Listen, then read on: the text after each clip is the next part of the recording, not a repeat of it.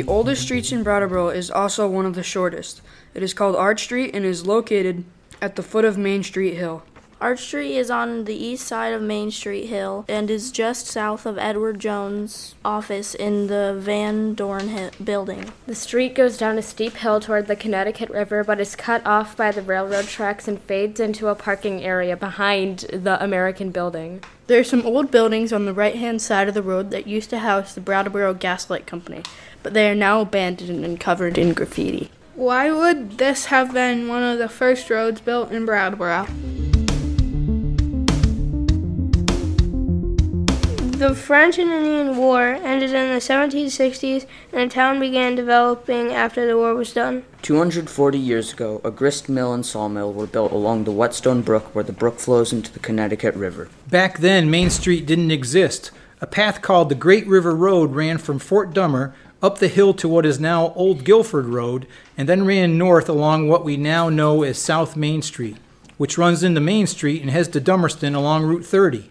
In the seventeen hundreds, this was the Great River Road. Most early roads in Brattleboro were developed from Abenaki footpaths that had existed way before Europeans arrived in this part of the world, and the Great River Road was one of them. The pathway that led from the Great River Road to the two mills would later become known as Arch Street.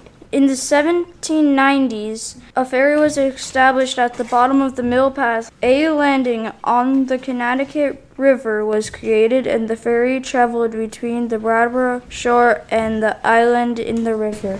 In the late seventeen nineties, the landing at the bottom of what was first known as Mill Street became a loading area for flatboats that traveled up and down the Connecticut River, transporting goods to and from Massachusetts, Connecticut, and the West Indies.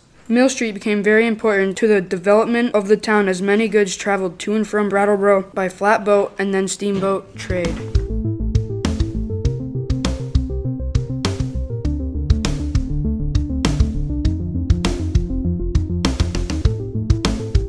In the eighteen fifties, the railroad came to Brattleboro. When the railroad was built, the train tracks cut off access to the Connecticut River, landing at the bottom of Mill Street. The steamboat landing was taken over by the railroad company. In order to build the railroad along the Connecticut River, the train company had to build a bridge over the Whetstone Brook. The first bridge they built was made of wood, but that bridge often caught on fire from sparks coming from train engines. A stone arch bridge replaced the wooden bridge one hundred forty years ago. The two original mills along what had been known as Mill Street were wiped out by a flood almost one hundred fifty years ago. With the mills gone and the fancy stone arch bridge next to the road, Mill Street became known as Arch Street. And Arch Street continues today as one of our oldest Brattleboro roads. Much of this week's information came from a nineteen twenty-eight presentation given by Missus Clarence Stickney to the Brattleboro chapter of the Daughters of the American Revolution. We'd like to thank Mister Rivers' advisory for reading the Speak of Brattleboro history.